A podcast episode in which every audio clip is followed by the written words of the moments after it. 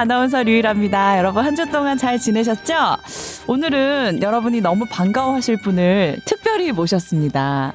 예전에 뽀양거탑을 꾸준히 들어오셨던 분이라면 아마 너무 반가워하실 것 같은데요. 남재현 기자 오랜만에 나, 오셨어요 안녕하세요. 안녕하세요. 네. 아니, 특별히 모신 것 특별히 모셨죠. 아닌 것 얼마나 같고요. 바쁘신데 그냥 여기 예. 가장 만만한 사람 이렇게 일로 와봐 일로 와봐. 그러면 자주 나오세요. 안 부르시더라고요. 네. 어떻게 된 건가요? 내가 뭘 안 불러 안 부르기는 아, 아니 정말 바쁜 척하니까 그렇지. 1년 만에 나왔어요. 제가 네. 12월 아니다 1월 첫 주 방송까지 했던 것 같고요. 네. 그리고는 조 선배가 음. 안 다시 돌아오셔서 네. 그 워낙 이후로는 이제 발길을 끊게 만드셨군요. 그렇죠. 아니 또 워낙 네. 좀 빵빵한 선생님들이 많이 도와주셨으니까요. 음. 그때보다 지금 한 두 분 정도 더 나오시는 걸로 알고 음. 있는데 음. 그래서 제가 설 자리가 없었던 것 같습니다. 아니 남주영 기자는 근데 그 뽀얀거탑을 한 1년 정도 이제 매주 참여하셨잖아요. 네네. 뽀얀거탑에 대한 애정이 좀 남다르시지 않나요? 저보다 더 오래 하신 거잖아요. 어떻게 보면. 이제는 네. 유일한 정이 떨어 비슷할 것 같아요. 아니 아니. 이제는 정이 떨어졌어요. 1년 정도 하셨으니까 네. 비슷한데 네. 그쵸. 근데 불러주시지 않으니까 제 발로 찾아올 수는 없더라고요. 네, 그냥 매주 오시면 되는데 이 시간에 좀 와주세요. 제가 오랜만에 나와서 네, 저도 되게 반갑습니다. 저도 남정 기자를 오랜만에 봐서 너무 네. 반가운데 저희가 입사 동기거든요. 그래서 2003년에 이제 20년 입사를 전에 같이 20년까지는 아니에요. 입사를 했을 때 이제 같이 교육을 어, 떠올렸는데 그때는 20대였겠네요. 그러면 그럼요. 많이 20대였죠. 많이 20대는 뭐야? 저는 언니를 처음 봤을 때 손예진이 걸어오는 줄 알았잖아요. 너무 예뻐가지고. 아, 왜 이래요? 진짜 그때 당시 우리 동기 사이에서는 손예진이었어요, 언니가. 진짜요? 네. 지금도 뭐 너무 한미화하시지만. 저, 저, 저 선배 표정 좀 보세요. 알겠습니다. 자, 그래서 오늘은 이제 사연이 들어온 게 있는데요. 한번 소개를 해드릴게요. 안녕하세요. 언제나 잘 듣고 있는 열혈 청취자 김수진입니다. 김수진 씨가 지난번에 재채기 소리 관련해서 네. 사연 보내주신 분인데 또 하나 보내주셨어요. 너무 감사드립니다. 자, 이번에는 제 남편에 대한 건데요. 1년 전쯤에 업종을 영업직으로 바꾸면서 구두를 신고 걸어 다니는 일이 많아졌습니다. 그래서인지 발이 계속 아프다고 해서 병원에 갔는데 족저근막염이라는 진단을 받았대요. 정형외과에서 주사도 맞고 또 한의원까지 가서 발바닥에 침도 맞았는데 낫지도 않고 둘 다 결국은 포기를 했다고 합니다. 어, 주변에는 구두 말고 구두처럼 생긴 운동화를 신으라는 조언도 들었는데 이게 족저근막염은 꾸준한 치료가 필요한 건지 어떻게 완화할 수 있는 물리치료 방법이 있는 건지 그리고 또 뭐 발바닥에 아치를 살리는 제품을 뭐 착용해 봐라 이런 얘기를 들었는데 그런 것들이 다 효과가 있는지 궁금하시다고 사연 보내주셨어요. 네, 족저근막염이 맞다면 네. 어 이거는 발바닥 사이에서 이제 뼈와 근육 사이에 있는 그 막 막에 염증이 생긴 거거든요. 네. 왜 염증이 생겼냐면 그쪽을 과도하게 사용했을 때 염증이 생긴 겁니다. 음. 그러니까 치료 방법은 그쪽을 바, 과도하지 않게 사용하는 게 치료 방법이겠죠. 그러니까 가장 좋은 치료 방법은 쉬는 겁니다. 근데 영업직으로 옮기셨고 그리고 연령대가 아마 30대나 40대 정도시면 그러면 쉬시기는 어렵겠죠, 쉽지는 현실적으로. 않을 거예요. 네. 그러면 이제 걸어 다니실 때 발에 그 로딩을 어떻게 줄일 것이냐가 이제 포인트인데 그러니까 이거는 치료를 아무리 잘 받아도 그렇게 걸어 다니는 시간에 부하가 계속 걸리면 그게 별로 의미가 없어요. 그러니까 병원에서 주사를 맞으셨거나 혹은 한의원에 가서 침을 맞으셨다 하더라도 네. 그게 낫지 않는 건 뭐 그 음. 원래 로딩이 줄지 않았기 때문에 네. 원래 통증의 원인이 되는 것이 줄지 않았는데 음. 그러니까 예를 들면 독감 바이러스는 나에게 계속 번식하고 있는데 해열제를 투여하는 건 한계가 있는 거잖아요. 결국 독감 바이러스가 죽어야 나의 열이 떨어지는 것과 비슷한 거기 때문에. 네. 근데 그 주변의 조언들이 되게 좋은 것 같아요. 운동화로 바꿔 신으세요. 네. 신발을. 예. 그게 좀 나아질 수 있을까요? 예. 그게 나아질 수 있겠고 그다음에 아프실 때는 이제 저도 족저근막염에 걸린 적이 있거든요. 오. 그때는 뭐냐면 저 병원에 있을 때인데 어 틈만 나면 앉았어요. 그러니까 이게 서 있고 이게 서 있을 때 발바닥에 가는 그 로딩이 제일 커지거든요. 그래서 음. 틈만 나면 앉아 있고 신발은 가장 편한 신발 그렇게 하시고 그다음에 이제 주변에서 그 도움을 줬던 아치가 있는 그런 신발이 어떻겠느냐는 그건 조금 논란이 있어요. 도움이 된다는 분들도 있고 그렇지 않다는 분들도 있어서 그거는 선택의 문제라고 생각하는데 음. 해보셔야 알겠네요, 요거는. 그렇죠. 네. 근데 그 아치도 이제 사실은 뭐 조정을 내면 사람마다 조금 달라서 네. 그걸 하려면 그것만 따로 하는 선생님들도 있거든요. 그러니까 재활의학과 선생님 중에 발 신발만 따로 이렇게 하시는 분이 있어요. 그러니까 만약 하실 거면 그렇게 좀 제대로 어 해서 아치를 살려서 하시는 데서 아예 처방을 거기서 받고 운동화 처방을 받고 그렇게 하시 하시든가 아니면 그냥 대충 나와 있는 거는 별로 안 도움이 안 될 수도 있습니다. 내 아치하고 별로 맞지 않으면. 근데 일단 운동화로 음. 편하게 신으시고 계속 아프시 때마다 앉고 어 그다음에 집에 와서도 따뜻하게 계속 그 발을 따뜻하게 해주는 것들을 해주시면 분명히 도움이 될 거라고 생각해요. 이거는 좀 다른 얘기인데 제가 20대 때 이제 항상 하이힐 같은 거를 오랫동안 신었었거든요. 그때 항상 그 발바닥에 굳은 살이 없어지질 않았었는데 네. 나이가 들면서 이 하이힐이 너무 불편해서 네. 이제 운동화만 신고 다녔더니 그런 굳은 살도 없어지더라고요. 아, 그래요? 네. 오, 그래서 그 나이에도 굳은 살이 없어지기도 해요? 그러니까 요즘 겉으로 봤을 때 구두 같은데 발 바닥 부분이 운동화처럼 생긴 게 것들도 잘 나오더라고요. 그리고 네. 또 남성형 구두 이분은 남성이니까 네. 남성형 구두 중에서 저도 도저히 못 신는 구두들이 있어요. 이게 발볼이 되게 뾰족하고. 작은 작으면 네. 예. 그러면 그게 발볼이 좁혀지면 이 넓게 이제 골고루게 힘의 분산이 되는 게 한쪽으로 쏠립니다. 그러면 더 발에 무리가 될 수 있거든요. 음. 그래서 일단 신발 많이 신발에 많이 신경을 쓰셔라. 그리고 음. 쉬시는 것. 그다음에 이제 해볼 수 있는 것 중에 네. 제가 권해드리고 싶은 거는 체외 충격파라는 게 있어요. 아. 너무 아플 때는. 네. 근데 체외 충격파도 이걸 덜 아프게 하는 그런 적이지 족저근막염의 염증을 없애는 치료는 아니거든요. 네. 그러니까 이건 결과적으로 이게 나으려면 염증이 없어져야 되는 게 낫는 거고 네. 이제 통증을 좀 가라앉히기 위해서 체외 충격파 이거 아픈 부위에다가 이제 그, 음. 그, 그 하는 게 있거든요.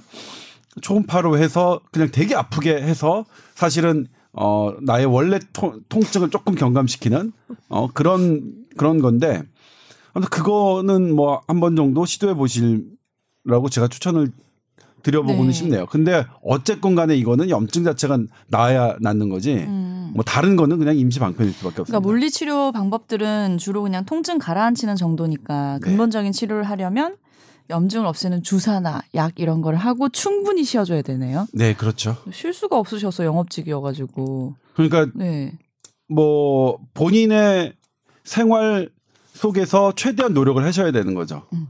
그러니까 아예 쉬실 수는 없, 없겠지만 본인이 생활하는 것 중에서 가장 발을 편하게 하는 시간을 때때로 그러니까 최선을 다해서 발이 편하게 하시는 노력을 좀 해주셔야겠죠. 음. 근데 운동화도 제 주변에 이제 족저근막염 앓으시는 분들 보니까요. 네. 브랜드마다 다르고 같은 브랜드에서 나오는 운동화 중에서도 또 자기 발에 맞는 게 있더라고요. 그러니까 네.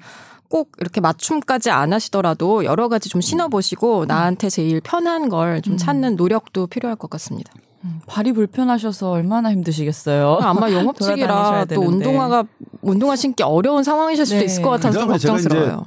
또 하나 좀 여쭤보고 싶었던 게 가방을 백팩인지 아니면 한쪽만 드는 건지 네. 이게 한쪽으로 드는 거는 상당히 무리를 주거든요. 음. 그러니까 예전에 영업직 분들은 어떤 서류 가방을 한쪽에 들고 다니시는 분들이 많잖아요. 만약 그러셔야 되는 게 회사 규칙이라면 양손을 번갈아 가면서 들으셔야 발에도 어, 이 부담이 덜 한쪽 발에 그 어떤 로딩이 막 쏠리는 것을 좀 방지할 수 있다. 그리고 음. 괜찮으시면 그냥 백팩 매시는 양쪽으로 매시는 게 매는 가방을 사용하시는 게 더 좋겠고요. 뭐 찜질이나 조격 뭐 이런 거는 좀 좋죠. 효과가 없을까요? 그러니까 네. 따뜻하게 하는 것에 찜질도 있고 조격도 있고. 네, 선배 염증인데도 따뜻하게 하는 게 나쁘진 않아요. 어, 이게 염, 네. 염증이 되게 급성 염증일 때는 무조건 차게 하는 게 맞, 는데 어. 이분 같은 경우에 만성 염증이잖아요. 음. 그렇죠? 만성 염증에는 따뜻하게 음. 하는 게 원칙입니다. 네. 대답이 되셨나 모르겠어요. 자주 보내주시는 분인데 네. 이번에 네. 대답이 안 되면 다음에 사연 안 보내주실 것 같아서. 네, 뭐 지금 대답이 안 된 것 같아요? 안 된 것 같아서 느낌이. 아, 그러니까 어때 어때서 그런 거지? 이래가 네. 이렇게 선배를 갈구는구나. 뭐 그래요. 족저근막염은 뭐 그렇죠. 음. 정답이 있으면 뭐 어떻게 하시라 그러는데 그런 게 아니니까. 예를 음. 또 하나가 있어요. 이게 또 하나가 이제 발에 약간 금이 가는 분들이 있거든요. 뭐 무리 하다가. 네. 근데 그거를 보통 이제 어 수술하자고 권하는 분들이 많아요. 발에 금이 갔을 때요? 네.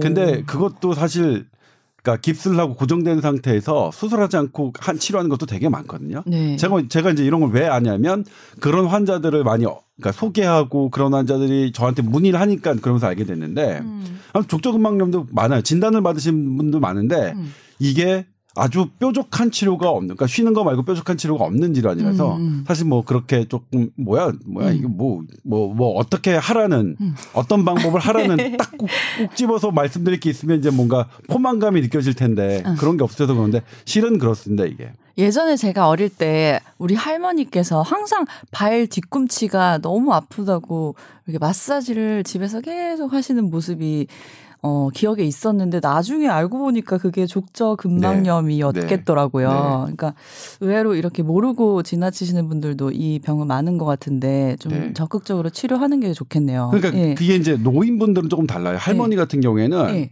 이렇게 통증 치료 뭐 이렇게 주사를 한다거나 체외 충격파를 하는거나 그런 게 되게 중요해요. 노인분들은 음. 어떤 내가 물론 쉬는 것도 중요하지만 노인분들은 이런 것들이 어떤 통증의 이런 역할을 하는 부분들이 되게 있다고 보거든요. 음. 근데 젊은 분들은 조금 달라요. 이분은 30대, 40대. 그리고 연령대라서 네. 제가 그렇게 말씀드린 겁니다. 음. 근데 선배 손목 터널 증후군 같은 거는 예전에 취재하면은 뭐 손목도 돌려주고 이렇게 이런 식으로 음. 뭐 스트레칭도 해주고 그런 게 좀 도움이 된다고 하는데 네. 족저근막염도 뭐 발목 돌려주고 발 마사지 좀 평소에 해주고 그러면 좀 나을까요? 이런 좀 것도? 낫겠죠. 어. 근데 예를 들면 네. 예, 예를 들면 이제 손목 터널 증후군을 수술하는 우리 신경외과나 정형외과 선생님들은 어, 그 방, 그런 방법으로 좋아질 거라고 생각을 하진 않아요. 아, 진짜? 근데 말씀은 그렇게 하죠. 좋아. 음. 왜냐면 확률, 확률적으로 이제 이 손목 그 터널 증후군도 여기 싸고 있는 인대가 이게 딱 감싸는 거거든요. 근데 이제 주로 여기가 눌리는 부위가 이쪽 엄지 쪽이에요. 그래서 엄지 쪽이 여기가 이제 근육이 줄어들고 여기 힘이 떨어지고 여기에 이제 어떤 어, 이상한 감각이나 통증이 생기는 그런 건데 그 정도로 생겼는데 이걸 물리적으로 이렇게 한다고 해서 좋아질까라고 음, 음. 저희는 싫은 생각은 안 해요. 하지만 누군가 반응이에요? 저에게 인터뷰를 음. 들어온다면 저는 음. 좋아질 수 있습니다라고 아. 예측을 하겠죠. 네. 네. 염증이 생겨서 생기는 거예요? 손목 터널 증후군? 어, 아니 손목 터널 증후군은 네. 여기에 이제 싸고 있는 인대가 나이가 들면서 좀 더 탄력성을 잃어서 그런 거예요. 음. 탄력성을 잃으니까 이게 점점 더 그러니까 이게 움직일 때마다 탄력성이 있으면 아. 이거에 맞춰서 융통성 있게 공간이 확보되겠지만 이게 탄력성이 떨어지면 어떤 움직임에 따라 융통성이 사라지니까 어떤 순간에는 신경과 혈관이 음. 막 눌리겠죠. 그러면 피 공급이 안 되니까 근육이 먹, 먹고 살기가 먹고 살 게 없어져서 음. 줄어들고 그다음에 신경이 눌리니까 아프고 이상 감각 생기고 이런 거죠. 손목 얘기가 나와서 또 떠오르는 게 제가 아기를 낳고 나서 심각한 산후풍에 시달렸어요. 네. 근데 그때 이제 증상이 손목이 굉장히 안 좋고 허리가 엄청 안 좋았었는데 네. 지금은 근데 멀쩡하거든요. 네. 그때 당시에 몇 개월 정도가 심하게 악화됐었는데 뭐 예를 들면 손잡이를 꺾으면서 문을 못 열 정도? 아. 네. 그리고 뭐 기저귀 애기 기저귀 갈아야 되는데 손목을 쓰잖아요. 기저귀를 네. 못 갈아줄 정도였고 음. 그다음 허리가 너무 아파서 테이블에 이제 찌개를 내려놔야 되는데 이, 이 정도 굽히는 것도 안 되는 거예요. 네. 근데 저는 그때 그때 시집살이 하실 때 시집을 잘못 갔네. 어, 그게 애를 낳은 네. 직후인데도 이제 그런 시집살이를 또 하셨구나. 제가 그 말을 하고 싶었어요. 사실 찌개를 내려놔야 했어요. 꼭 어? 찌개를 그렇게 아픈데? 밥을 먹어야 되잖아요. 신랑은 뭐 하시고.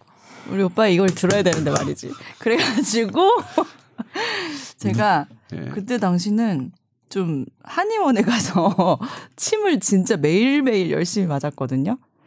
근데 정말 씻은 듯이 나왔어요. 네. 사실 이 부분이 네.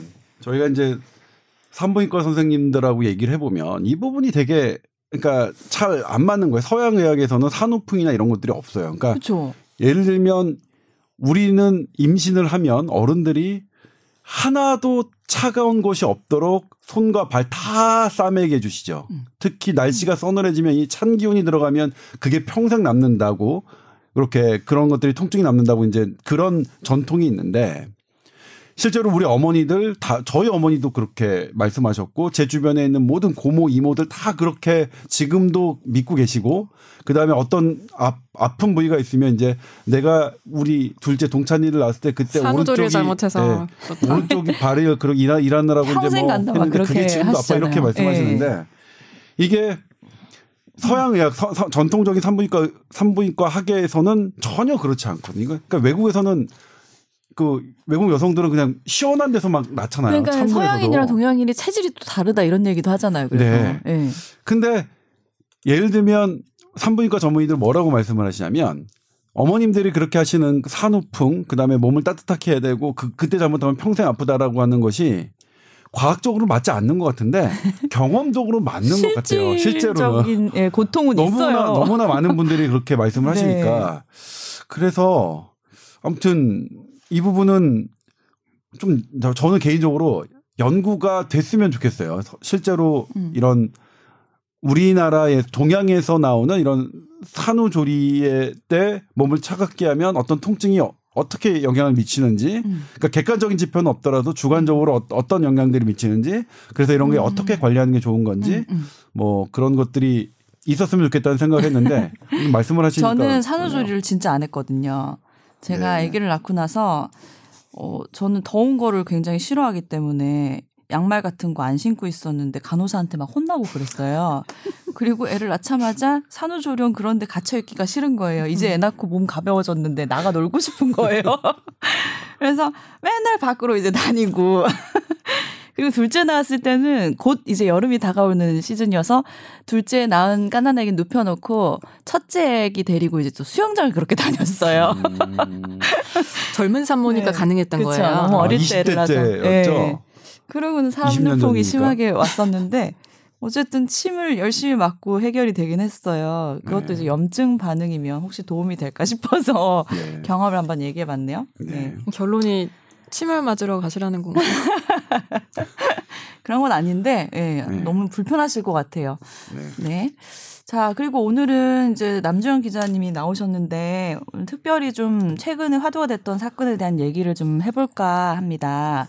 지난달에 어 11월 한 29일에 성남의 한 맘카페에서 자신의 6살 된 딸이 성폭행을 당했다는 글이 올라오면서 어 이게 좀 사건이 커지게 네. 됐었는데요. 성남 어린이집 성폭행 사건이었죠. 네, 이미 네. 사실 여러 경로를 통해서 많이들 접하셨을 거예요. 네. 그리고 특히 이제 어린 자녀 키우시는 부모님들, 뭐 그 아이가 남아건 여아건 다들 고민이 좀 많으시고요. 다들 충격을 좀 많이 받은 상태인데요. 그 청와대 국민청원에 올라온 내용 중심으로 간단히 좀 정리를 다시 해드리면 11월 4일 정도 지난달 네. 초에 그 자신의 딸 아이가 동갑내기 남자 아이로부터 그 친구들이 보는 앞에서 어, 바지가 벗겨지고 그리고 이제 아이의 민감한 부위에 손가락을 집어넣는 그런 성폭력 피해를 당했다. 네, 나는 만 5세 딸아이의 아버지다. 그런 글이 올라왔습니다. 네. 아, 그 이후에 이제 여러 가지 보도가 나가고 또 경찰 조사가 시작은 됐는데요. 근데 이게 워낙 어린 아이들 사이의 일이잖아요. 네. 이제 성, 형사 미성년자라 그러니까 몇 살이죠? 처벌이 6살인가요? 만 5세입니다. 만 5세. 네, 두 네. 아이 다 만 5세요. 네. 그래서 처벌이 불가능한 상태이기 때문에 이제 처음에 경찰도 적극적으로 나서지 않았고요. 또 이제 가해자 부모가 그런 그 지역 커뮤니티 카페를 통해서 또 반박을 했어요. 사과를 하고 그런 게 아니라 허위 사실 유포에 따른 뭐 법적 대응하겠다 뭐 그런 식으로 예고를 하면서 더 논란이 음. 됐고요. 또 그 박능우 보건복지부 장관이 공개 석상에서 국회에서 이제 의원의 질의에 성폭력 관점으로 보면 안 되고 음. 발달 과정에서 나타난 자연스러운 모습일 수 있다. 좀 더 조사를 해봐야 한다. 네, 물론 그 당시에는 이 조사를 더 해봐야 한다는 쪽에 무게를 두고 말을 했다고는 하지만 네. 이게 이제 피해자의 입장을 고려하지 않은 발언이다 그래서 굉장히 논란이 됐고 음. 복지부가 사과 음, 유감을 표하는 자료를 내기도 했습니다. 근데 어제 또 박명호 장관이 그 기자회견 다른 그 화장품 관련된 그러니까 어제라고 하면 방송을 들으시는 날짜에 아, 예. 이틀 전 그러니까 금요일 아 요즘에 업로드가 예. 업로드가 그냥 바로 가는 게 아니죠. 예. 네. 목요일이죠, 목요일. 네. 음, 이번 주 네. 목요일에 그 6세 미만 아동 관련 문제에서 성폭력이라는 용어를 쓰는 게 부적절하다. 성적 일탈 행위라고 표현하면 좋겠다. 뭐 이런 발언을 해서 음. 또 다시 지금 논란이 되고 있는. 계속 같은 얘기를 하고 계시네요.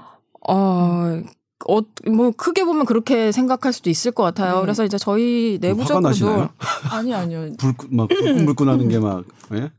그래서요? 네, 그래서 네. 일단 이제 아이들의 성적 일탈에 대한 인식이 좀 부족하다. 대책을 마련해야 한다는 그 그 큰 방향은 맞는 것 같은데 일단 박명호 장관이 여러 차례 좀 이런 논란이 될 만한 발언을 하면서 이 건에 대한 사람들의 분노 이런 것들이 더 커지고 있는 상황인 것 같습니다. 음. 이 주제에 대해서 얘기를 좀 해보고 싶어서 일회 일회성으로 출석을 했습니다. 음.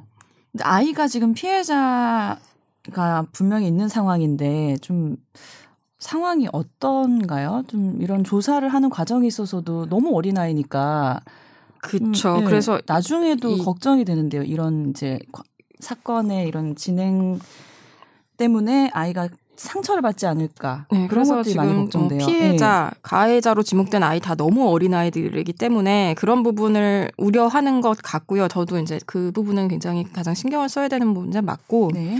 또 이게 이제 어린이집 에서도 이런 일이 있었다. 그리고 아파트의 자전거 보관소에서 이런 일이 있었다고 했는데 어린이집 CCTV에는 그 결정적인 장면은 안 잡혔다고 하더라고요. 네. 그 그러나 아이의 그 진술을 지지하는 그런 어떤 위치에서 아이들이 이렇게 모여 있고 그런 모습이 보이기는 하나 결정적인 장면은 찍혀 있지 않다고 하지만 지난번에 이제 조동찬 선배가 좀 취재를 많이 하셔서 선배 리포트에도 나와 있지만 네. 이 국내 연구를 보면 성폭력 피해 어린이 진술의 진실성이 어른보다 높다고 하거든요. 어. 그러니까 이 뭐 CCTV 같은 그런 결정적인 증거는 없더라도 음. 아이 진술을 좀 어, 충분히 믿고 이번 사건 정확한 뭐 원인을 규명을 좀 해서 이 피해 어린이는 물론 가해 어린이가 대체 왜 이런 일을 했는지까지 해서 이번 사안 정확히 밝혀내고 대책 마련까지 좀 이루어졌으면 하는 가해자 바랍니다. 쪽의 부모님의 입장은 지금 어떤 건가요?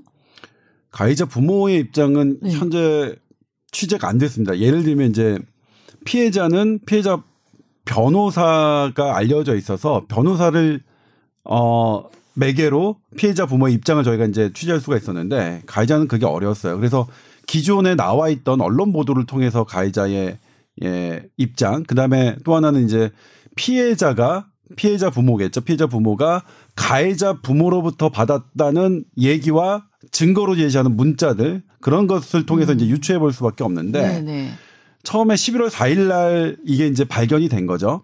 11월 4일 날 애가 놀이터에서 놀고 있는데 엄마가 그때 있었대요. 근데 10분 동안 애가 갑자기 사라져서 이렇게 찾고 있는데 어디서 조금 주섬주섬 나오더래요. 남자애는 도망가고. 그때 나 올라올 근데 그 여자애가 나오면서 피해 아이동이 나오면서 바지를 이제 추스려 올렸고요. 그래서 어떤 일이 있었냐 그랬더니 그때 처음을 얘기를 한 거죠. 음. 그리고 아이 피해 아동은 그것이 오래 전부터 있어 왔다라고 반복적으로. 얘기를 반복적으로 있어 왔다고 얘기를 하는 거고요. 이 사실을 피해 이제 가해자 측 부모에게 알렸는데 처음에는 가해자 측 부, 부모가 어, 피해를 보상하겠다. 그리고 뭐 이사하겠다. 이런 식으로 얘기를 했대요. 그리고 가해 아동은 11월 6일 그러니까 발생한 사건이 발생한 11월 4일 이틀 후부터 어린이집을 안 나온 건 사실이고요. 그런데 이제 피해자 측 부모 주장에 따르면 네. 어, 이 CCTV가 결정적으로 나오지 않았어요. 확인해 봤더니. 네. 그게 확인된 이후로 지금 왜 우리 아이를 성폭력 가해자인 양 몰아가냐. 몰아가느냐. 음. 잘못한 게 없다. 음. 이런 식으로 이제 돌변하셨다고 하는데 최근에 이제 제가 취재했을 때 피해자 측 변호사에게 물어봤더니 네. 가해자가 사과는 안 하지만 가해자 어린이가 똑같이 네. 어, 그런 행위를 했다. 피해자가 진술하는 것과 동일한 상태의 가해를 했다는 것을 얘기를 했고, 네. 그 다음에 이제 친구들도 친구들도 한 세 명 정도가 피해 어린이가 당했던 사실 그것과 맞는 그러니까 피해 어린이가 주장하는 아, 증언하는 진술이 어 맞을 맞는 맞다는 취지의 그런 발언을 했기 때문에 그 사실관계는 어 피해자 어린이가 말하는 게 음, 어, 어느 정도 맞, 맞는 것으로 지금 보고 있습니다. 그 나머지 세 명 친구들도 그럼 그 장면들을 다 보고 진술을 한 거예요?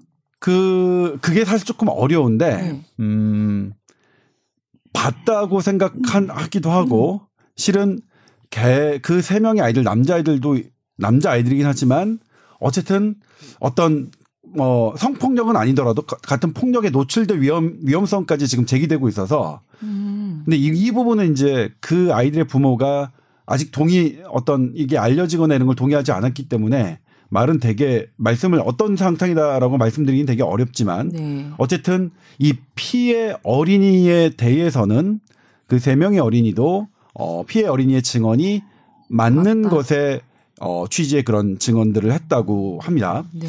그런데 이게 음. 이제 어느 정도의 애가 당했느냐면 유사강간 법률적 용어로 유사강간을 당한 겁니다. 유사강간입니다. 강간 바로 밑에 있는 유사 강간을 당한 거예요. 네. 피해자 측의 주장이 맞다면 그리고 피해자 측의 주장이 맞는다는 병원 소견서가 나왔습니다.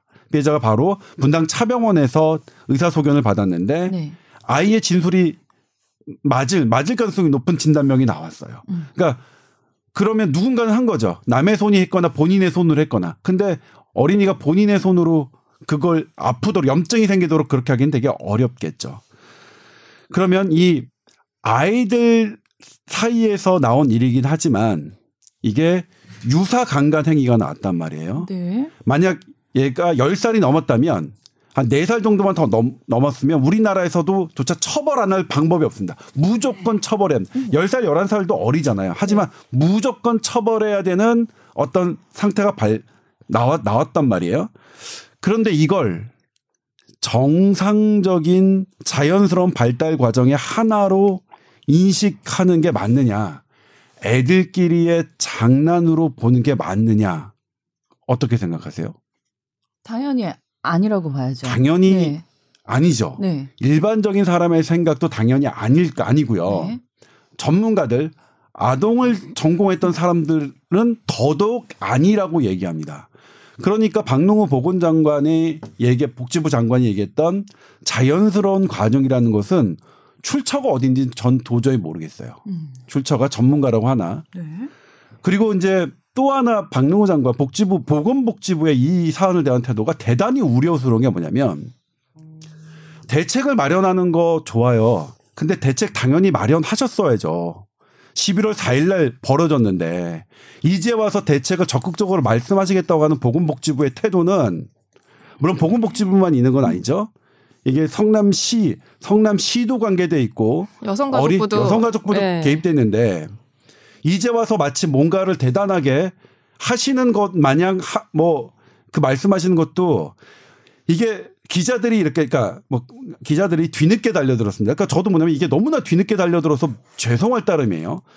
이렇게 달려들어서 여론화가 되니까 이제서야 하시는 거지. 과연 이게 여론, 그러니까 이 공론화를 피해자가 공론화를 안 시키셨으면 이런 일이 과연 벌어졌을까라는 생각이 들고요. 그 다음에 또 최근에 이제 어제 목요일이죠. 목요일 날 말씀하신 아이들에게 성폭력이라는 단어를 쓰면 안 된다. 성적 일탈이라고 하자. 어? 이건 뭐 다 어린이니까. 그런데 이게 이제 그건 뭐 가해자도 어린이기 때문에 이 아이의 처벌에 중점을 두어 두는 방향으로 이 사건을 해결하지 않, 말자라는 것은 전적으로 동의합니다.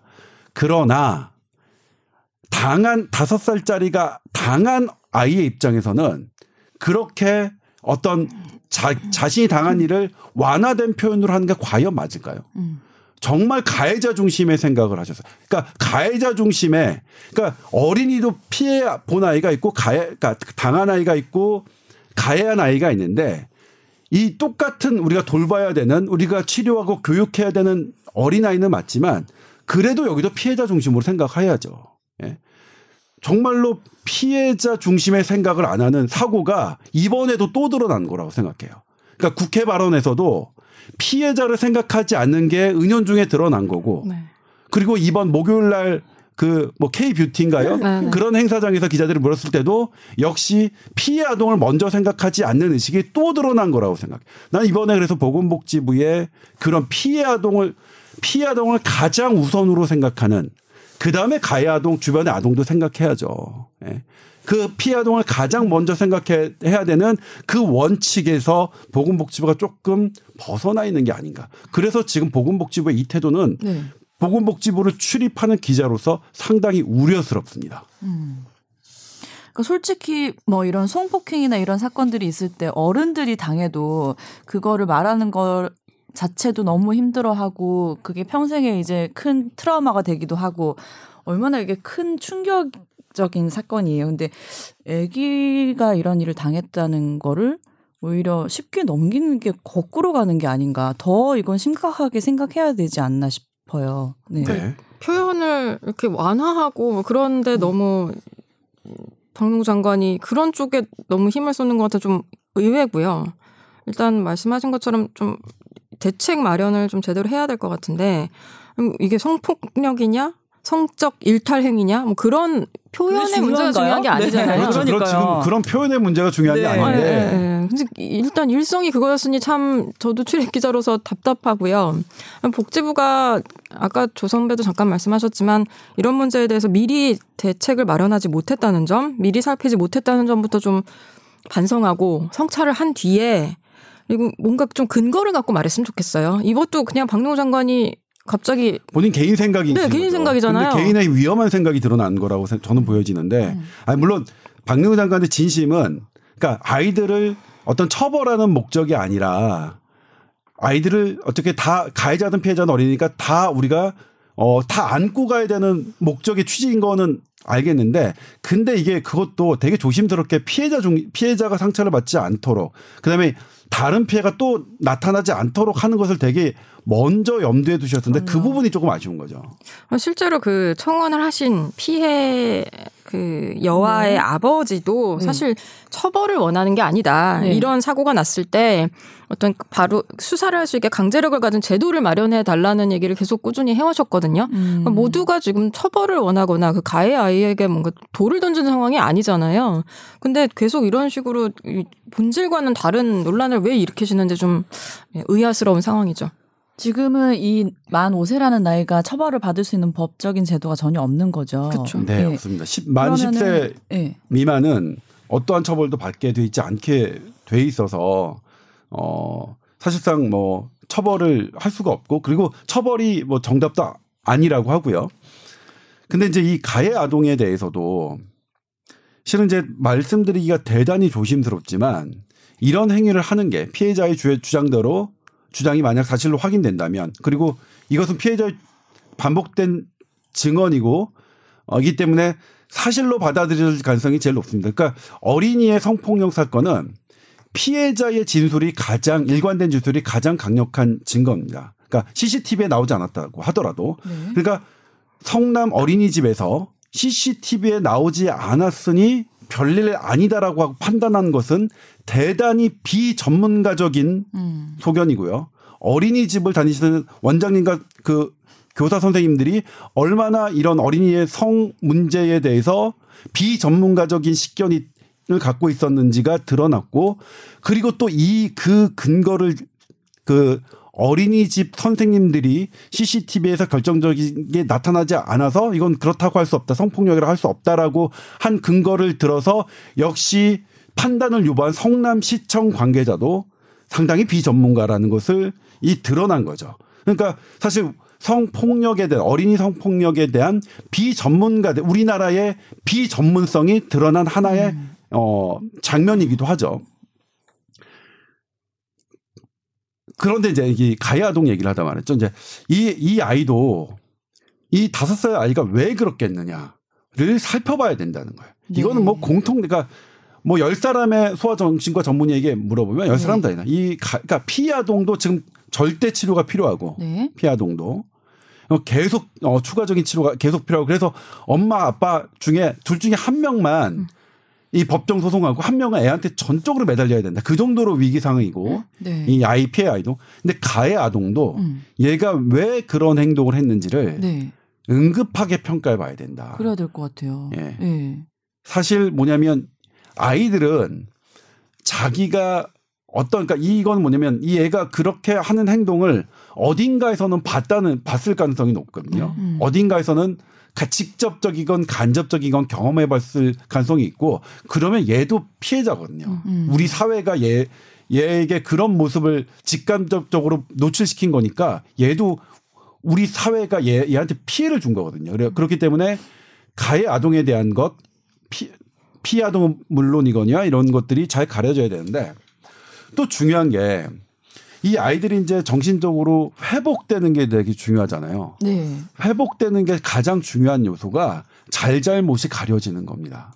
어. 잘잘못을 그러니까 이 그 잘잘못을 가려지려면 이것이 정확하게 어떤 일이 벌어졌는지를 어른들이 파악을 해야 되는 거죠. 음. 그래서 이거 조사를 되게 정확하게 해야 돼요. 그래 그런 다음에 피해 아이한테는 음. 얘야 너가 잘못한 음. 거 아니야. 음. 너 잘못한 건 아닌데 다음에도 네가 또 이런 일이 당하게 되면 얘기하렴. 괜찮아. 네가 잘못한 거 아니니까 그렇게 얘기해 줘야 되고 네. 가해한 아이한테는 너 진심은 아니겠지만 네가 한 행동 잘못이야. 너 다음에 그렇게 하면 안 돼.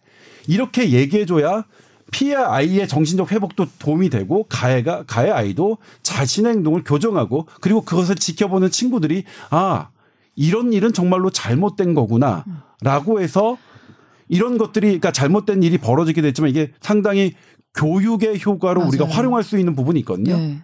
그런데 이걸 정상스러운 자연스러운 발달 과정이니까 애들끼리 장난이다 이렇게 음. 넘어가면 다음에 또 그러고 또 그러고 맞아요. 또 그러겠죠. 그리고 피해 당한 아이는 왜 나는 너무나 싫었는데 이게 자연스러운 음. 일이래. 음. 이렇게 하면서 피해자만 계속 양산되는 음. 일이 벌어지는 거죠. 그러니까 이런 의미에서 보건복지부의 지금 행태를 보면 상당히 우려스러운 거죠. 그러니까 어줍지 않게 그냥 덮으려고만 하는 그런 이제 해결책들이 오히려 더 크게 이제 문제를 일으킬 수 네. 있다는 거잖아요. 근데 실제로 네. 이런 게 우리가 그동안 쉬쉬하고 약간 모른 척해서 그렇지 상당히 뭐 흔하지 않은 일이 아니었나 보더라고요. 보면은 이 청원하신 분의 분도 인터넷에 검색해 보니까 이런 경우 너무 많더라. 어, 아동들의 네, 네 아동 간의 이런 네. 일. 근데 결국은 이건 민사로밖에 할 수 없기 때문에 너무 지친다, 힘들다. 뭐 우리나라 사법 체계에 대한 불신만 남았다. 뭐 이민 가신다. 뭐 그런 분들도 있고요. 어제 아 저희 이제 김영래 기자가 취재한 걸 봐도 인터넷 카페 같은데 이런 일이 너무 많더라. 그래요? 네네 뭐 다섯 살 조카가 뭐 증언하기를 같은 반 남자아이가 속옷에 손을 넣고 몸을 만졌다. 음. 근데 어떻게 대처해야 될지 모르겠다. 이게 사실 우리가 너무 낯선 일이기 때문에 부모님, 뭐 가족 아니면 어린이집 관계자들도 아마 이거 어떻게 대처해야 될지 매뉴얼이 없을 거예요. 그리고 말씀하셨지만 복지부, 교육부 다 이거에는 관심을 안 갖고 있었기 모른 척 하고 싶었겠죠. 그랬기 때문에 이번 사태를 계기로 해서 좀 진짜 빨리 어떻게 해야 될지 이런 일이 발생했을 때 좀 아까 조 선배 말씀하신 것처럼 부모들 가해자, 음. 피해 아동 에게 어떤 말을 어떻게 해줘야 될지 그런 것들을 네. 빨리 좀 매뉴얼화해서 음. 아이들이 이런 일이 발생하지 않도록 하는 게 가장 중요하겠지만 네. 발생했을 때도 피해를 양쪽 다 최소화할 수 있는 음. 그런 대책이 빨리 좀 나왔으면 좋겠습니다. 네. 이게 그러니까 처벌이 중요한 게 아니라 지금 아이들을 뭐 심리 상담을 한다든지 해서 치유나 교정을 제대로 하는 게 더 중요하다는 거잖아요. 네, 그렇죠. 네. 그리고 이제 아이들 같은 경우에도 가해 아이를 처벌하진 않더라도 네. 어린이집에 대한 조치는 필요하잖아요. 그러니까 이 아이가 어. 가해 어린이에게 상대가 어린이다 하더라도 가해 어린이를 계속 만난다 만나는 게 불편 너무나 2차 피해를 발생하게 하고 네. 뭐 그런 문제가 발생해 발생할 수 있잖아요. 그러면 당연히 행정적인 조치는 들어가야 되잖아요. 분리를 시켜줘요. 분리를 시켜주고 그다음에 어떤 근접거리에서 이 두 아이가 피해 어린이가 가해 어린이를 생활 반경에서 만나지 않도록 그런 행정적인 조치를 하는 것에서도 정확한 조사는 필요하죠. 어? 그렇기 때문에 이것은 잘잘못을 가리고 정확한 조사를 하는 것은 향후 모든 조치의 기본이 되는 건데 그것을 11월 4일, 그러니까 11월 4일 발생 이후 그것도 11월 4일은 마지막 발생이죠. 그 전에 이제 피해자의 주장에 따르면 6개월 정도 지속됐다고 했는데 그러면 6개월 동안에 어린이집에서 이것을 감 알아채지 못했다. 그리고 네 명의 어린이가 분명 CCTV에서 다른 건 모르지만 네 명의 어린이가 한 여, 여자 아이를 둘러싸고 둘러싸고 있잖아요.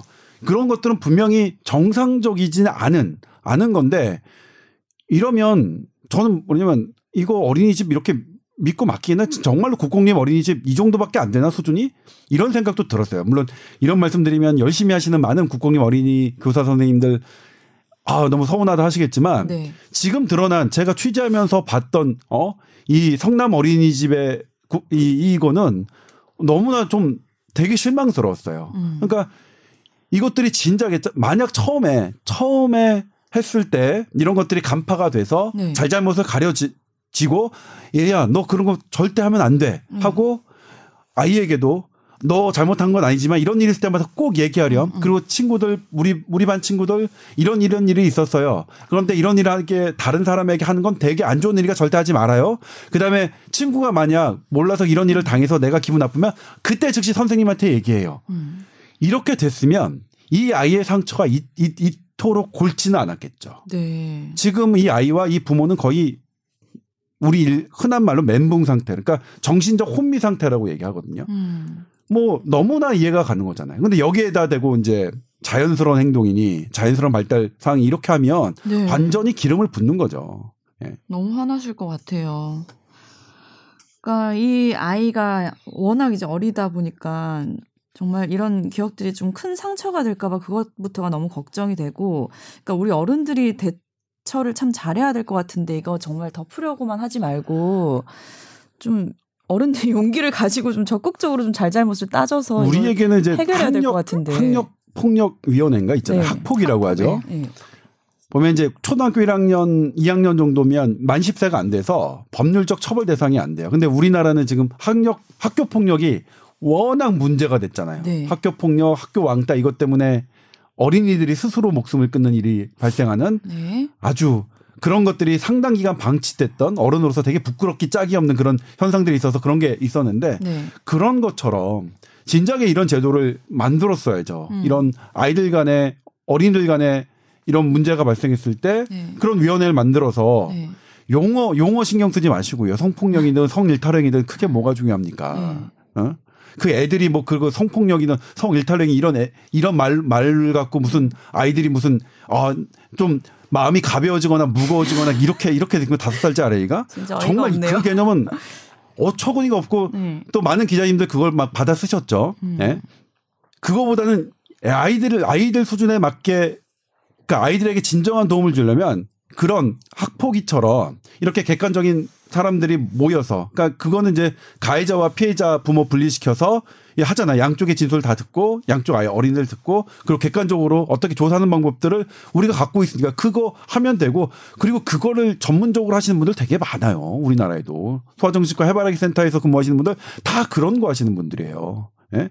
전문가들이 없는 것도 아니고 그런 설례가 없는 것도 아닌데 이렇게 이, 이 정도까지 어 이번 사안을 통해서 드러났지만 아까 남정 기자가 했지만 계속 있어 왔단 말이에요. 근데 계속 외면하고 외면하고 외면하고 애들끼리 장난이고 뭐 이런 거지 하면서 어, 방치하고 계속 보이지 않은 이 피해자들만 계속 쌓였어, 쌓였었던 거죠. 그리고 부모들까지 막 답답해 미치는 거고, 어? 그러니까 이게 사실은 잘 드러난 거라고 저는 생각해요. 네. 아니, 뭐, 어, 뭐 보호자분이 피해, 예. 피해자 가족에게는 되게 너무 가슴 아픈 일이겠지만 정말 결정적인 계기가 되지 않을까. 예. 아, 근데 선배 이게 사실 복지부도 당연히 주무부처긴 한데 이런 일이 있을 때 왜 저는 여, 여성가족부나 교육부가 달려들지 않는지 정말 네, 저도 의아해요. 왜냐면 제가 음. 출입하는 게 보건복지부라서 보건복지부 얘기만 했어요. 네. 그리고 그러니까 이제 보건복지부로서는 좀 서운하다 할 수 있겠죠. 왜뭐 나한테만 그래. 사실 이제 그 말씀이 정확한 게 저는 일단 이게 교육당 그러니까 어린이집이 그, 보건복지부 산하긴 해요. 예, 예. 그렇죠. 산하가 아니라 보건복지부 관할이 아, 관, 예, 나와 말이죠. 이런 써서 죄송한데 하여튼 예, 보건복지부의 영역이고 어, 유치원부터가 교육부의 아, 영역입니다. 그렇죠. 예. 그러니까 이거는 이제 그래서 이제 보건복지부 나와 말이라서 신상진 의원이 자유한국당 신상진 의원이 국회에서 예. 보건복지부 장관에게 질의를 한 거였죠. 음.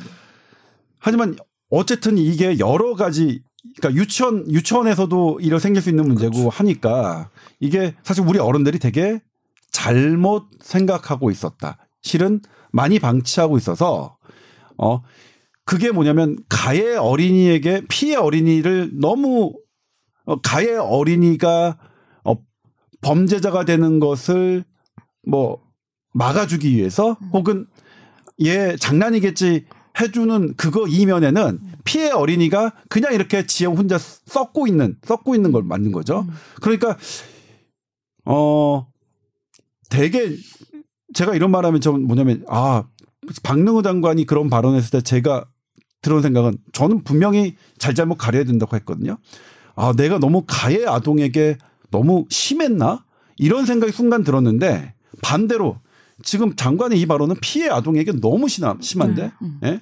피해자 당연히 피해 피해 유사 법률적 요구로 유사 강간을 당했는데 어 이거를 뭐 다 그냥 성적 일탈로 해서 용어를 좀 완화해서 다 하자 만약 내 입장 바꿔서 저라면 전 정말 화날 것 같아요. 당연하죠. 네? 정말 화날 것 같아요. 음. 그렇게 뭐 성적 일탈로 완화해서 다 포용하자. 일단 피해자가 더 이상 피해를 받지 않도록 하는 게 제일 중요하죠. 그렇죠. 그게 제일 중요하고 그 다음에 가해자를 어떻게 할 것이냐. 법률 어차피 법률적으로 처벌 못하는 거니까 얘를 어떻게 할 것이냐 이런 거를 논의해야지. 거기서 피해자를 구제하는 것은 아예 하지도 않고 이렇게 아예 처음부터 그냥 애둘러서 이렇게 하는 것은 대단히 저로서는 서운한 서운하기 짝이 없는 그런 발언이라고 저는 생각했습니다. 근데 네. 그나 그나마 어, 떻게 생각하면 너무 잘못된 발언이긴 하지만 음. 부적절하긴 한데도 그나마 발언을 하고 그거에 대해서 지금 고민하고 있는 부처가 복지부밖에 없을 것 같아서 진짜 걱정스러워요. 음. 저는 또 이번 사건을 보면서 좀 아차 싶었던 게 저도 딸이 없고 이제 아들만 둘을 키우고 있는데 요즘 아이들이 워낙 빠르다고 하잖아요. 근데 뭐 매체나 이런 스마트폰에 노출되는 것들도 굉장히 많은데 무조건 우리 애는 아직 어리고 잘 모를 것이다 생각하고 이런 거에 대한 교육을 가정에서부터 이제 하지 않고 있거든요.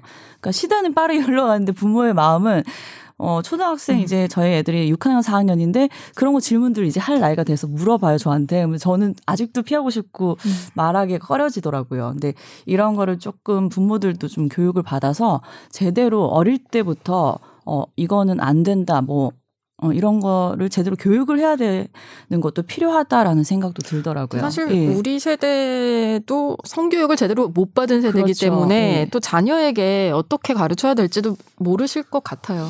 저는 제가 그러니까 소아정신과 전문의 선생님이 학교 선생님, 초등학교 선생님을 대상으로 성교육을 이렇게 가르치십시오 하고 교육하는 과정을 제가 한번 음. 본 적이 있어요. 저도 네. 그 과정에. 어, 저도 그때 정말 깜짝 놀랐던 게 그러니까 유네스코 보고서에서는 아이들이 성적 호기심을 갖는 게 4, 5세 정도라고 시작한다고 오. 돼 있더라고요. 네. 그리고 이제 그래서 그때서부터 이른 아이들은 자위 행위를 하는 거예요. 음. 그래서 자기가 자위 4, 5세 아이가 자위 행위를 하는 것은 그거는 자연스러운 발달 과정으로 볼 수 있습니다. 5세, 물론 5세도요. 예. 음. 그래서 아마 어, 박능우 장관이 자연스러운 발달 과정이라는 것은 여기 어. 이 부분을 조금 혼돈하신 그러니까 이 염두에 두고 어 말씀하신 거 아닌가 네. 이런 생각이 드는데 그래서 근데 그것도 좀 논란이 없는 건 아니에요. 그러니까 4, 5세부터 자유행위를 하는 것이 자연스러운 발달 과정으로 보시는 분들도 있고 아닌 분들도 있어요. 이, 이 부분에서 에서 전문가들마다 차이가 있는 거죠. 근데 4, 5세 때 다른 아이의 성기를 이렇게 만족하는 거는 안 되는 거죠. 네. 자연스러운 발달 과정으로 넣어서는 안 되는 거죠. 엄청난 피해를 어 향후 평생 피해를 줄 수도 있는 건데 이걸 자연스러운 발달 과정에 넣으면 절대로 안 되는 거죠. 아무튼 근데 그래서 여기 4, 5세 때에서부터 성교육을 해야 된다라는 게 사실은 그 보고서가 채택을 음. 한 거예요. 음. 어, 그러니까 정신건강의학과, 소아정신과, 정신건강의학과에서는 4, 5사 때부터 얘네들 수준에, 그러니까 근데 아이들마다 성적 발달 그 순서는 다르잖아요. 네, 네. 그 아이에 맞게. 그 아이가 뭘 궁금해하면 그 궁금해하는 걸 그냥 바로, 음. 어?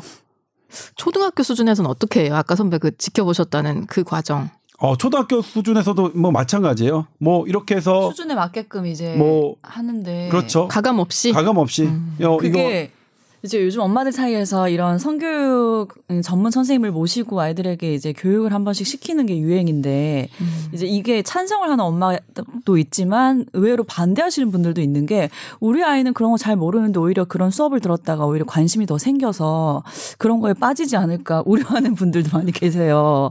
네. 네 그러니까 애들, 애들마다도 수준이 음. 이게 다 네. 다르니까 네. 어렵더라고요, 네. 굉장히. 사실 네. 그래요. 근데 엄마의 착각일 수도 있어요.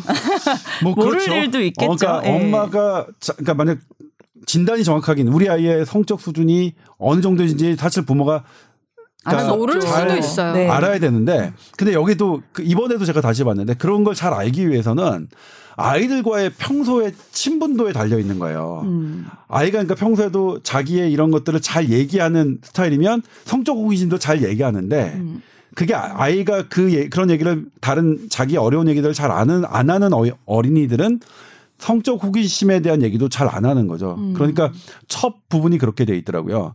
아이가 아이의 성적 호기심을 제대로 파악하려면 아이가 어떠한 얘기라도 할 수 있는 그런 관계여야 한다. 음. 그렇지 않고는 힘들다.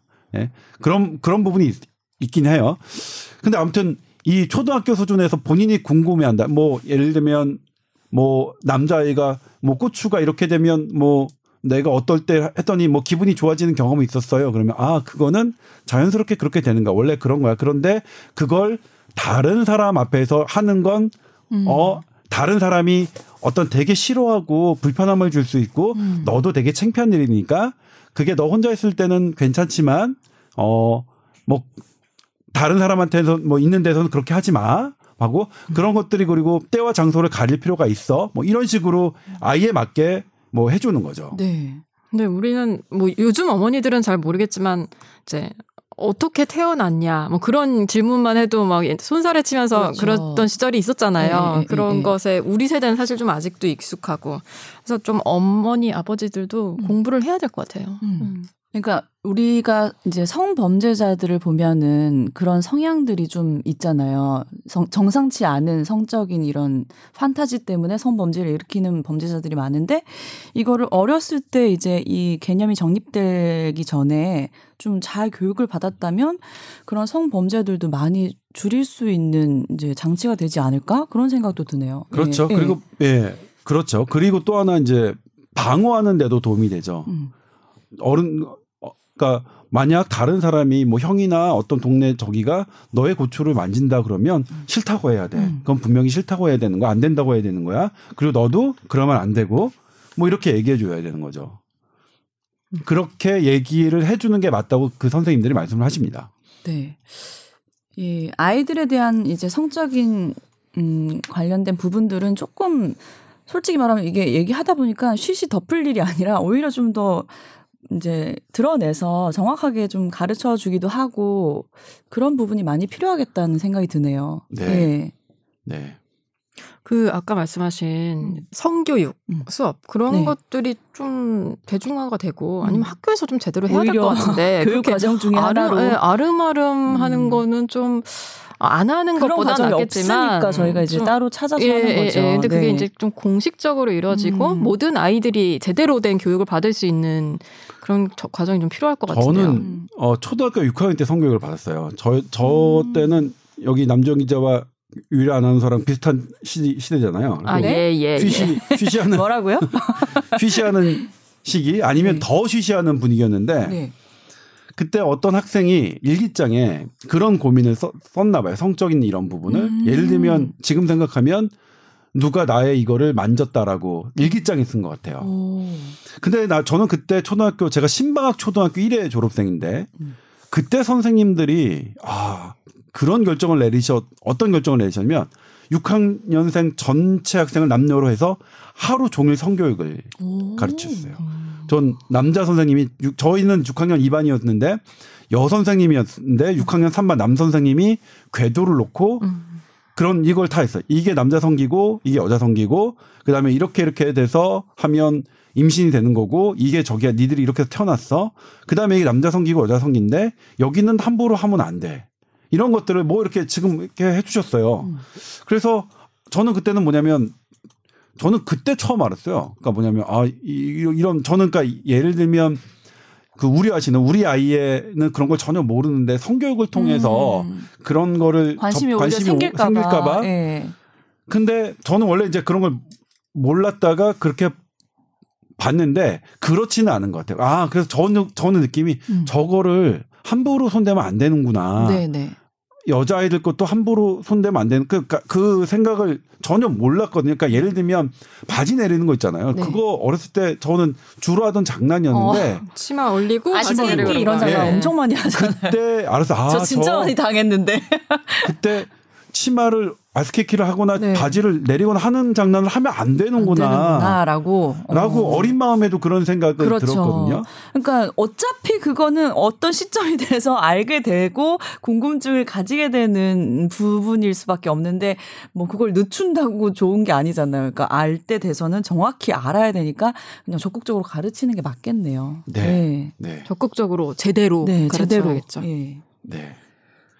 그리고 이제 뭐 이거를 이제 어 그러니까 중립 그러니까 뉴트럴하게 중립적으로 어떤 이제 뭐 이게 있는 그대로 그러니까 우리 자연의 원리잖아요. 과학 과학 그리고 과학의 원리대로 설명해 주는 게 그리고 그 아이의 수준에 맞춰서 설명해 주는 게 맞다 맞는 방법이다 이렇게 말씀들을 하시죠. 네. 아무쪼록 이번에 이제 성남시 어린이집 성폭행 사건의 피해자 어린이가 평생에 이렇게 큰 상처가 되지 않기를 좀 바라는 마음이고 어, 이번 사건을 계기로 좀 이 부분에 대해서 좀 더 제도적인 장치도 좀 생겼으면 좋겠고 하는 네. 마음입니다. 오늘 남주현 기자 나오셨는데 네. 앞으로도 좀 자주 나와주세요. 아, 뭐저 네. 저기 저저 선생님들 안 계실 때 네. 땜빵 해야 되면 언제든지 불러주세요. 아니 땜빵이라니요. 땜빵이죠. 네. 아무튼 이번 사건은 음. 저는 어른으로서 네. 대단히 우리 아이들에게 잘못해왔었다. 그리고 음. 보건복지부로 출입하는 기자로서 아 우리나라에 이런 제도가 없다는 걸 음, 네. 몰라 몰랐다는 것도 죄송하죠. 네. 그러니까 이 피해자의 청와대 청원은 매우 적절하고 음. 적절한 거라고 생각해요. 네. 이런 제도 이런 것을 시시비비 잘잘못을 가릴 수 있는 그런 어떤 제도를 만들어 주세요. 왜냐면 거기서부터 모든 대안은 대책은 치료는 거기서부터 출발하니까. 그래서 그런 게 꼭 이번 기회로 마련했으면 좋겠고. 마련이 될까요? 근데 지금 상황 분위기로 봤을 때 뭔가 대책이 나오긴 나올 것 같은데요. 네, 또 네. 이제 제대로 된 대책인지 실효성 있는 건지 또 음. 기자들도 보고 다들 이렇게 주시를 하셔야겠죠. 그리고 음. 문제 있으면 또 지적하고 네. 조금씩 개선해 나가고 네, 예. 해야겠네요. 네. 그리고 이제 우리들의 인식, 우리 어른들의 인식, 아이들이 이렇게 하는 것, 어, 그렇게 애들 장난으로 넘어가면 안 된다는 인식. 네. 이런 게 애들 장난으로 넘어가면 음. 이런, 이렇게 끔찍한, 그러니까 얼마나 끔찍해요. 이 정말로 다섯 살, 다섯 살, 정말 우리의 소중한 아이들이 이 아이들 사이에서도 이렇게 끔찍한 일이 벌어질 수 있는 걸 사실 어른들이 방치한 거 아니에요. 그러니까 음. 그런 부분들 그런 인식이 생겨 생겼다는 것도 또 의미가 있는 것 같고 그런 부분에서 저는 이제 어, 앞으로 잘 보겠습니다. 이 부분이 보건복지부든 여성가족부든 교육부든 네. 이런 부분에 대해서 어떤 제도를 마련하는지를 네, 저희가 잘 보겠고 예, 네. 관심 있게 지켜보겠습니다. 아 그리고 이게 사실 주로 이제 여아만 피해자가 될 수 있을 것이다라고 생각하고 어. 이제 남자아이들 어머님들께서 조금 가볍게 넘어가실 수도 있을 것 같아서 한 말씀만 덧붙이자면 네. 이 동성 간에 남자애들끼리 이제 음. 장난처럼 음. 장난처럼 보이게끔 그렇게 네. 남자애끼리 그런 경우도 굉장히 많다고 남자 하니까 아동들도 피해자가 그럼요. 될 수 언제든 거잖아요. 누구나 피해자가 네. 될수 있으니까요. 그런 부분 간과하지 마시고 음. 모두에게 내 아이가 언제든 가해자가 될 수도 있지만 피해자가 될 수도 있다는 음. 생각으로 음. 잘 교육하시는 게 중요할 것 같습니다. 네. 자, TOWER 골뱅이 sbs.co.kr로 또 궁금하신 점 있으면 사연 많이 보내주시고요. 오늘 남주현 기자 말씀 감사드립니다. 감사합니다. 네. 여러분도 한 주 동안 건강하게 지내시고 다음 주에 뵙겠습니다. 감사합니다. 네, 고맙습니다.